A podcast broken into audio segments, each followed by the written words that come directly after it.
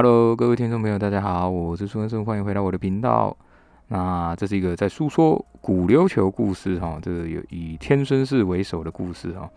跟后面这个上氏哈有比较大的落差哈。天孙氏基本上哈没有太多记载。那今天呢，我们来在最前面呢，我们稍微先提一下这个文德军哈啊，也就是文德大军啊。那在当初是古琉球神道里面的祝女里面最高等级的，就最大的祝女这样。那最早的时候有稍微提到一下，第一任文德大君啊，应该是这个上真王时期哦。那上真王呢，就让他的妹妹有一个叫英智电茂金的他的妹妹哦，来担任这个文德大君。那并且啊，特别定了每一种不同的等级哦。分别是文德大君、众君、大阿姆这样，那最后就是祝女。那其实中间还有很多的等级。那古琉球呢，以前是用这种什么神女啊、天女啊、祝女、大神女之类的称呼哦。那根据记载上面啊，当初的古琉球的祝女啊，有非常非常大的权力哦，因为以前古琉球认为，就琉球神道里面啊，认为说这个祝女就最大的祝女哦。等于是媚神哦，就是他们讲的一种神啊。为什么会用媚神呢？因为他们相信啊，精神的领域就是精神的力量哦，这是属于女性比较厉害、比较能够发挥的，就是精神领域是属于女性专门的领域，所以特别就有一个神叫做媚神，就妹妹的媚哦，媚神。那所以文德大君其实在当初也是神哦。那而且最后来这个最大的祝女认为说。我在最前面有稍微提到嘛，就有一个神灵哦，叫君守魔啊。那后面会提到说君守魔这个神到底是什么神哦。那这边先稍微提一下，就是他们认为说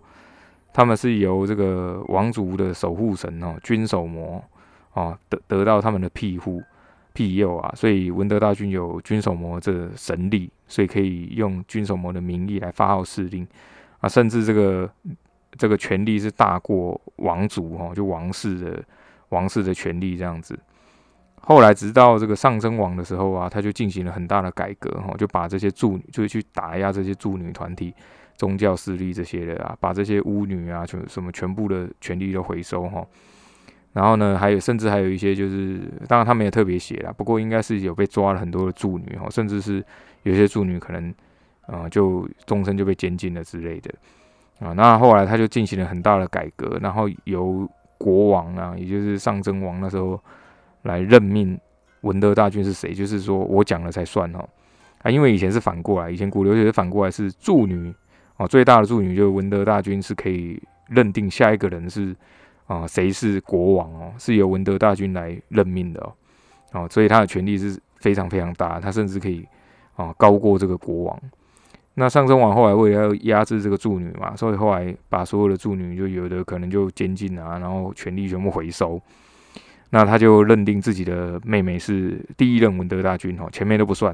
就他的妹妹才是第一任文德大君哦。就前面讲到英智电茂金哦，这是他的名字。那他被认作第一任文德大君啊，然后后面才有其他的一些副手啊之类，都是王族来认定的。但是因为王族认定的这些文德大君，其实呢，他是没有这种仪轨或者是仪式的传承哦，因为他只是任命的，他只是当这个职位而已，他就是一种官职，被认定成官职了哦。所以中间呢，就有很多的一些巫女或祝女的仪轨哦失传了。那如果说初期的时候啦，如果说这个文德大君或宫廷内的祝女要进行这个仪轨或科仪的时候啊，比如说国王登基他需要一个仪式嘛，或者是文德军登基他有一个仪式哦，他们就请这种私底下偷请一些这种民间的巫女来进行哦，因为民间还是有流传这些仪式这样子，所以当初就记载上来讲，就变成一种很奇怪的情况哦，就是明明你是很大的官哦，就比如说文德大军，可是他去找私底下找一些巫女来帮他进行一些仪式。来完成这个仪式，因为他其实自己不会。那文德大君后来呢，他其实是掌管这个首里城范围里面的所有的逾越的宗教的仪式，就当初已经有首里城，首里城以后我们会介绍。那它是就掌管整个首里城范围以内的所有的御乐哈，最有名就斋场御乐嘛，哦，都是由文德军来管理的，然后就是所有的仪式啊都要经由文德军同意才可以来进行这种仪轨，哦，那当然国王就已经不是文德军讲了算了嘛，从上阵王开始哦，就是由他们的这个上士来进行这个传给下一个王子这样子，就跟古琉球最早以前，这算是一个很大的一个宗教的变革哈，就算是一种宗教革命这样子。那所以这个当初也有被这个上真王那时候的上士给记录下来。好，那上次呢讲到这个白川氏哈，这个白川信啊掌握了所有的权力嘛，那白川平则后来也开始振作起来，然后就也对这个白川信有点反抗啊。那这一天呢，白川信就有点像在自言自语哦，他就说这两个王子的状况怎么样啊？那从这个他营帐的一个 黑暗的角落就有声音传出来哦，他就说大王子天孙公啊，对王位啊非常的想要这个王位哦，有很强的欲望。那二王子天孙和啊，每天就是沉溺这么玩乐啊，就没有想要当上国王这样。那白川信就很压抑哈，怎么落差这么大啊？所以他问说这个天顺月怎么想的？那这个声音就是后来就想了一下，就说目前他没有什么表态这样子。那白川信就有点冷笑哈，就说这个天顺氏反正就是想要女人来选王嘛，当然不会有表态啊。那后来呢，他又问这个豪族们的想法怎么样哦，就贵族这个声音就跟他讲说大部分的豪族都支持这个天孙公，只有少部分是支持比较善良的这个天孙和。白川信就也是很讶异，我说怎么会一面倒这样？因为他其实对这个天孙氏就是王宫里面的状况是怎么样，他其实都没有特别的清楚不过也没关系反正一面倒，到时候两边如果真的打起来那他们就有机可乘了哈。那之后呢，他要问这个熊坡怎么样哈，就之前本来要去暗杀这个熊坡，那这个声音就沉默了很久哈，然后这才最后才讲说这个他住在暗室的地方那对方的暗室很戒备森严而且有不少暗部这样。那白川信就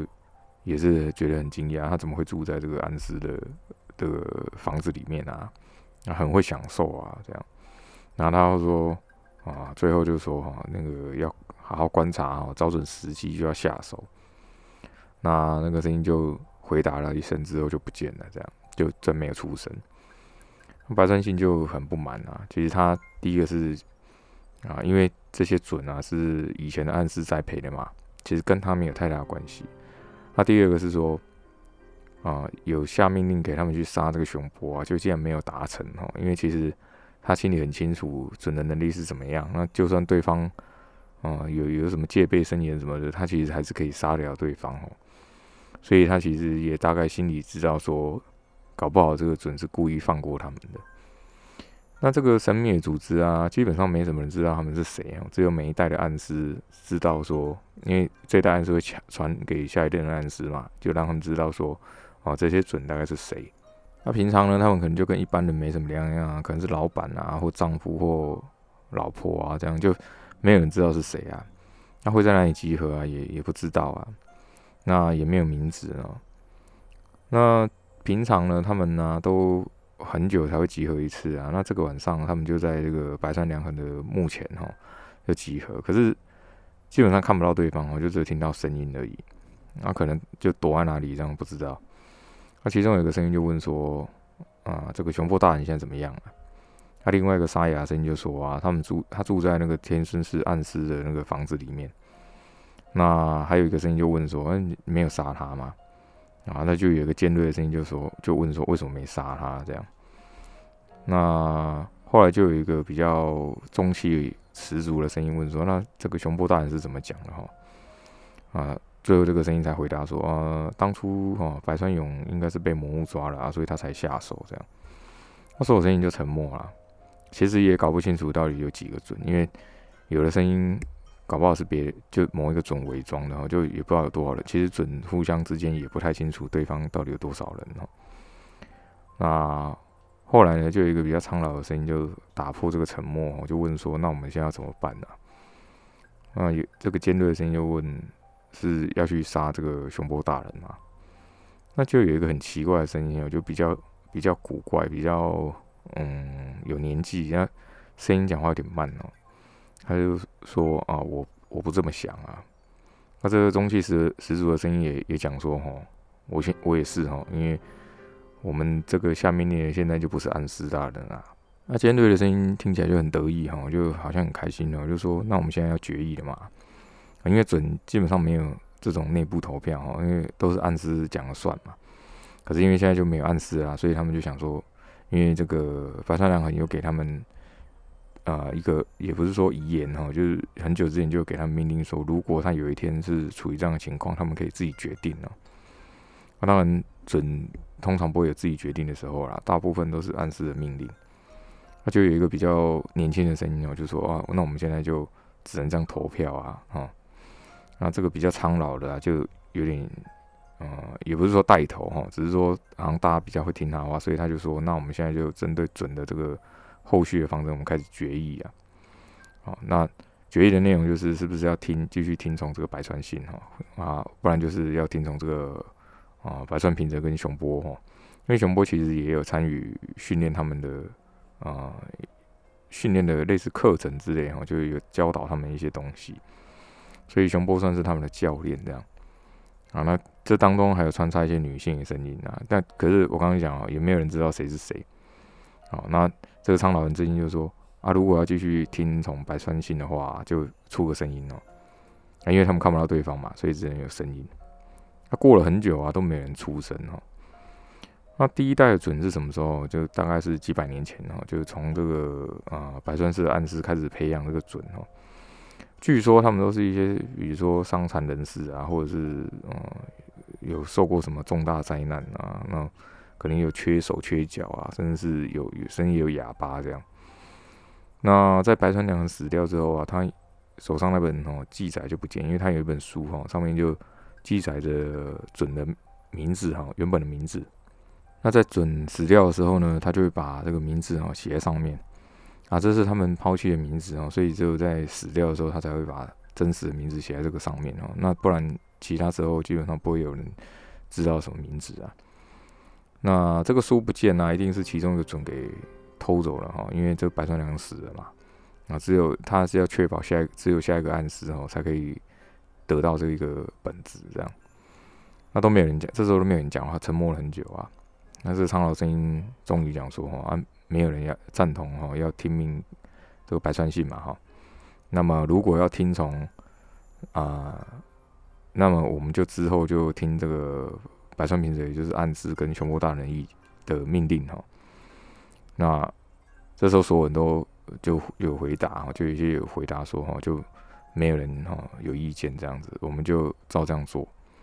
那就有一个女的声音啊，就问说啊，如果这个暗示跟熊波大人要去杀这个白川信，那怎么样啊？那尖锐的声音其实就冷笑哈，因为基本上大家已经还蛮确定是白川信。把这个白川良衡给杀了哈，只是说没有证据。那他们又很想要报仇，可是以准来讲，他们是不能有这个报仇的心理啊。那苍老声音就回答说：“哦，那如果我们已经决定要听从这个暗示跟熊波大人嘛，那如果他们下这个命令，我们当然是要动手啊。”然后所有人就说：“啊，好，那我们就没有意见了。”好，那苍老声音最后就讲说：“哈。”那么我们就决定这样子，那也派一个人去跟这个熊波大人讲一下哈，然后所有人就解散了，瞬间这里就变得非常安静了。那过了很久啊，本来这边就只有海风啊之类的这样，然后就很安静哈，只有这种风的那种沙沙的声音这样。那想不到呢，就有一个女性的声音忽然又开始讲话，就说：“哦，这个安师大人我一定会替你报仇。”那这个尖锐的声音忽然就插话进来啊，就说你不要动私情哦，这不是我们不能这样动私情哦。啊，这个女人的声音就有点吓一跳，就说：“哎，你怎么还在哈？而且他就问他说：“啊，你也其实也是动私情，其实他也是啊，另外这个人也是想要去杀这个白川信啊。”啊，可是那个声音就说：“啊，对啊，我就是动私情啊，怎么样哈？”那女人声音后来就消失了，就后来就应该是走掉了。那这个人呢，后来就这个比较尖锐的声音其实也不知道他谁，他就在这边就回想起以前哈。他其实呢是遭受到这个房子住的地方就遭受大火啊，那全家就是被烧死啊，只剩他啊，他少一只腿啊，因为啊这个火很大嘛，就把他烧成残废啊。那后来这个白川良人就训练他，让他就是自己一个人要站起来，然后这个过程很痛苦啊，可是他其实也是为了他好哈。那这个小孩子后来就自己撑起来，就站起来。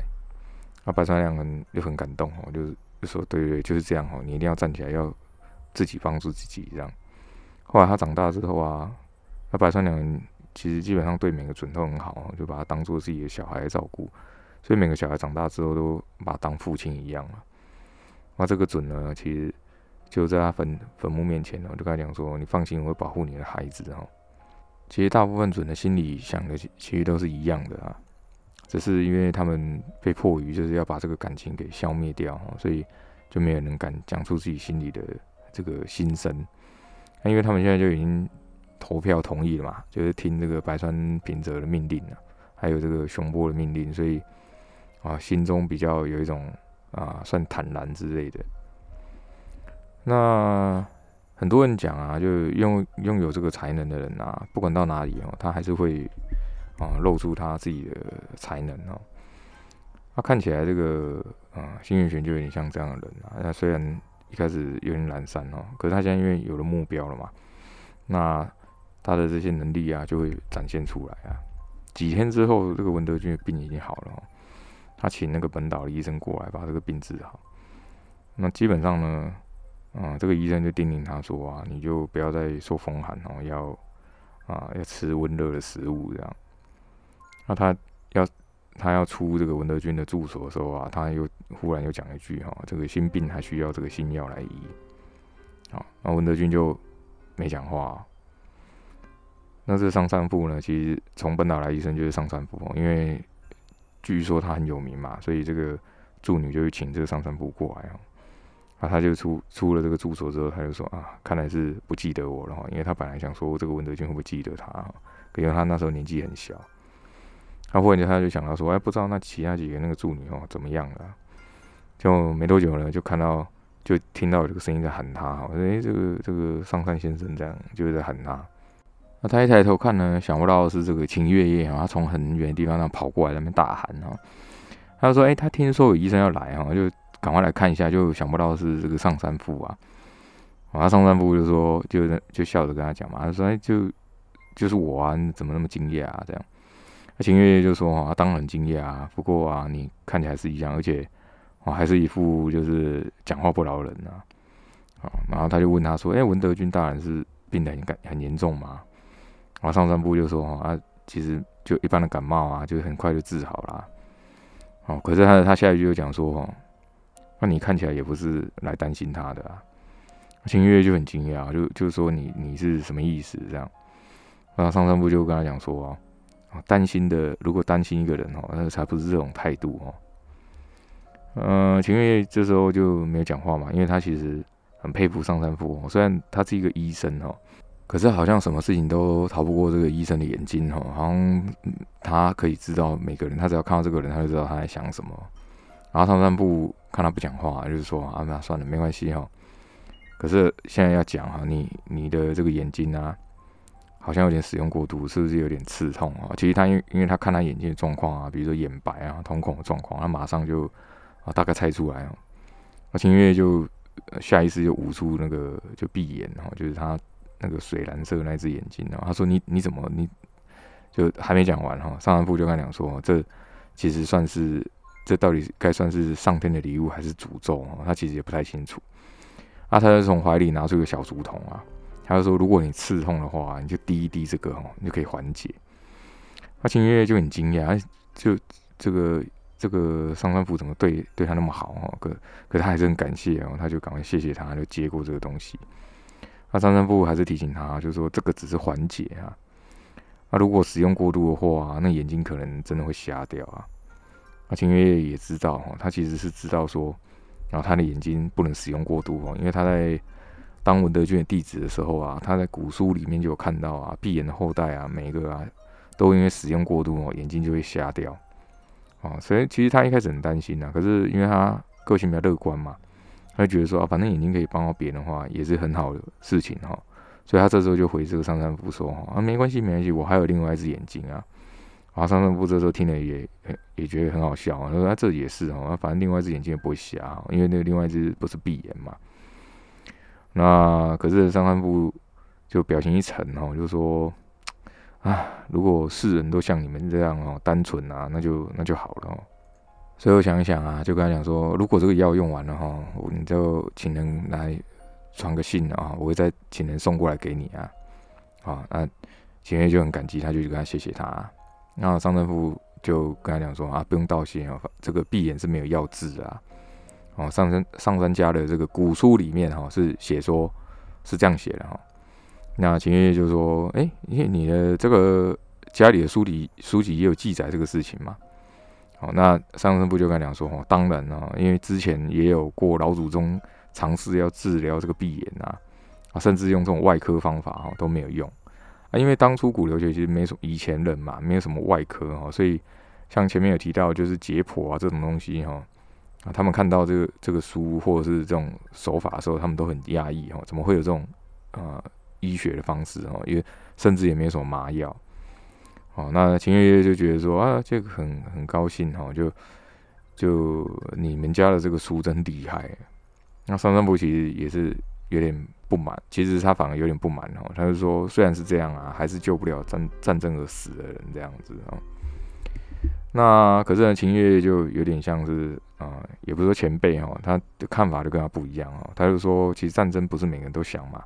可是救人啊，其实每个人都想要救人啊，可是能救人就不多啊。上杉部听他这样讲，就有点豁然开朗哦，就说：“哎，其实这样讲也是蛮有道理的哦。虽然战争死掉很多人，可是不是每个人都想要战争。可是当如果眼前有事故的时候，是每个人都会想要去救人哦。就跟他的想法其实有一点落差哦。那后来上杉部就说：那不然我去就稍微回去啊。”那秦月就表示说，他要送他去这个码头啊。那上杉部当然觉得好啊，因为如果自己一个这种像中年人啊，要在这个全部都女人的岛上面走来走去啊，反而会被人家觉得很奇怪哦。那秦月就有点觉得很好笑，就说没关系，其实整个岛上都知道，就你是医生嘛，因为就有听说有医生要来啊，所以大部分人都知道说，哦，这个有个男的，那他应该是医生，因为不会有男人这样莫名其妙出现在岛上嘛。那边走呢，上杉部就问他说：“啊，另外两个助女去哪里了？”哈，那秦月就说：“啊，其中一个这个新垣玄哈，因为他要继任文德军嘛，一天到晚都在学习哈。那清泉木应该去神树那边哦。那忽然他话就中断了。那上杉部就很奇怪，他就说：‘哎、欸，神树那里那又怎么样了？’啊，秦月就沉默啊。那其实上杉部的个性就是啊，你不讲，那我算了，那我就不问哈，所以他也就没有问。”可是秦月月这时候又想一想啊，这上杉部就是医生嘛，那、啊、如果啊他可以帮我治疗，那不就很好嘛？啊，就治疗这个新垣玄的母亲哦。所以呢，他想一下，就是问说哈、哦，这个上杉大人呢、啊，如果有人不知道原因，然后变得疯疯癫癫，连话都不会说啊，那怎么有没有办法治哦？啊，上杉部就想一想，就跟他讲说，哦，这个造成疯癫的原因有很多啊，啊生病的啊，或天生的啊。啊，也有可能是中毒啊。啊，如果是天生的，基本上没有什么救哦。可是如果是生病或中毒哦，可能还有机会救。那秦月月听到就很高兴，然后说：“啊，这肯定一定不是天生的啊。”啊，上杉部就有点疑惑哦，就说就看着他，就想说到底怎么回事哦。那上杉部这时候也观察到、哦、他的表情，好像有什么话就讲不出来啊。那本来他是不想多问啊，可是因为他认为他们几个都很善良，应该是有什么难言之隐啊，啊，就问他们说是不是有什么难言之隐啊？那虽然我是医生哈，可是还是要看到病人啊，才可以了解这个症状到底是怎么样。那秦月夜其实很信任这个上杉部，认为说他就是个好人啊。他想了一下啊，只好把这个新垣玄母亲的事情稍微的就大概说明一下哦，说他就住在山洞里面啊，然后变得疯疯癫癫的啊也认不出人这样。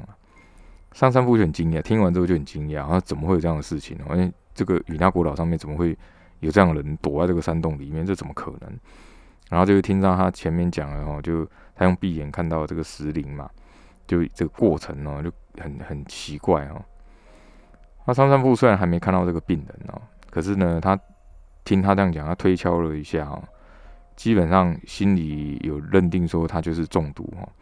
可是他又讲说他的症状是怎么样啊？他也很有兴趣啊，因为他这是一种职业病哦，医生的职业病，就看到人就想要治这样。他就看了一下天上哦，那现在差不多正午啊，那来回赶路的话，可能赶不上这班船哦。可是他还是很好奇嘛。第二个就是说，他也想要帮他们帮这几个助女，所以他就跟他讲说，那不然你带我去看看。啊，秦月夜就说，可是你的船会来不及啊。那上杉部就跟他讲说，哦，没关系哦，明天再回去也一样啊，除非这个与那国岛不欢迎我啊。啊，秦月夜就跟他讲说，啊，当然不会，就没关系，因为与那国岛当然一定很欢迎你啊。那随后呢，他就跟着他一起去这个神树旁边的小路哦，一般人基本上不会来这里啊，所以也没什么人。那看到这神树呢，其实上杉部也很惊讶，想不到近看这么壮观哦，因为他其实没有走近过。他欣赏一下，就跟着这个秦月夜走进这个小路。没多久呢，秦月夜就钻进这个树根里面啊，他也跟着钻进去哦。没有想过这里会有路啊，可是秦月夜看来很常常来过，然后所以他就跟在他后面走。那结果呢，他到了一个某个这个树根呢，就过不去啊。然后秦月夜就看了一下后面，他没有跟来，他觉得很奇怪，他就回头去找他。然后原来这个上杉部因为是男人的体型嘛，骨架比较宽，然后身子也比较大。他们几个都是女人嘛，所以身体比较纤细啊，所以可以畅行无阻。然后上杉部看他回来，就把这个木箱子递给他，就是他的医药箱。那秦月就接过来嘛，就看到这个上杉部把两只手他就用手。不知道捏哪里，就两只手忽然就脱臼了，身子就变得很窄，然后一下就钻过这个缝里面了。那秦月夜就很惊讶，就说你的手怎么回事啊？那上杉部就跟他讲说没关系哈，我们先往前走。好，那秦月夜就带着他进了这个洞，进到这个洞口因为洞口也很小嘛，所以他手也刚好变很窄，就直接钻进去。那等进去之后呢，他就把这个脱臼的手给接回去哦，看起来跟没事一样啊。那他想不到这里面竟然是一个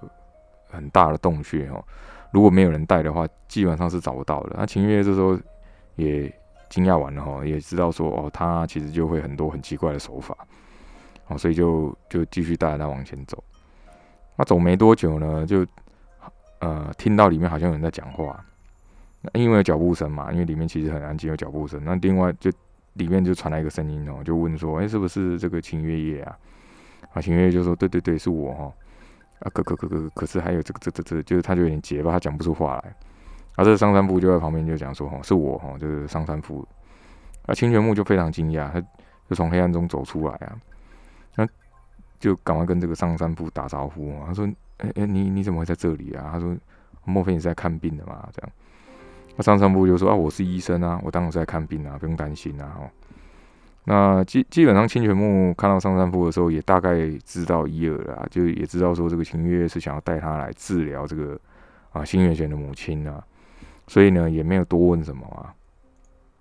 好的，今天呢这集我们就讲到这边啊，非常感谢你的收听。那至于这个新垣玄母亲的病到底能不能治好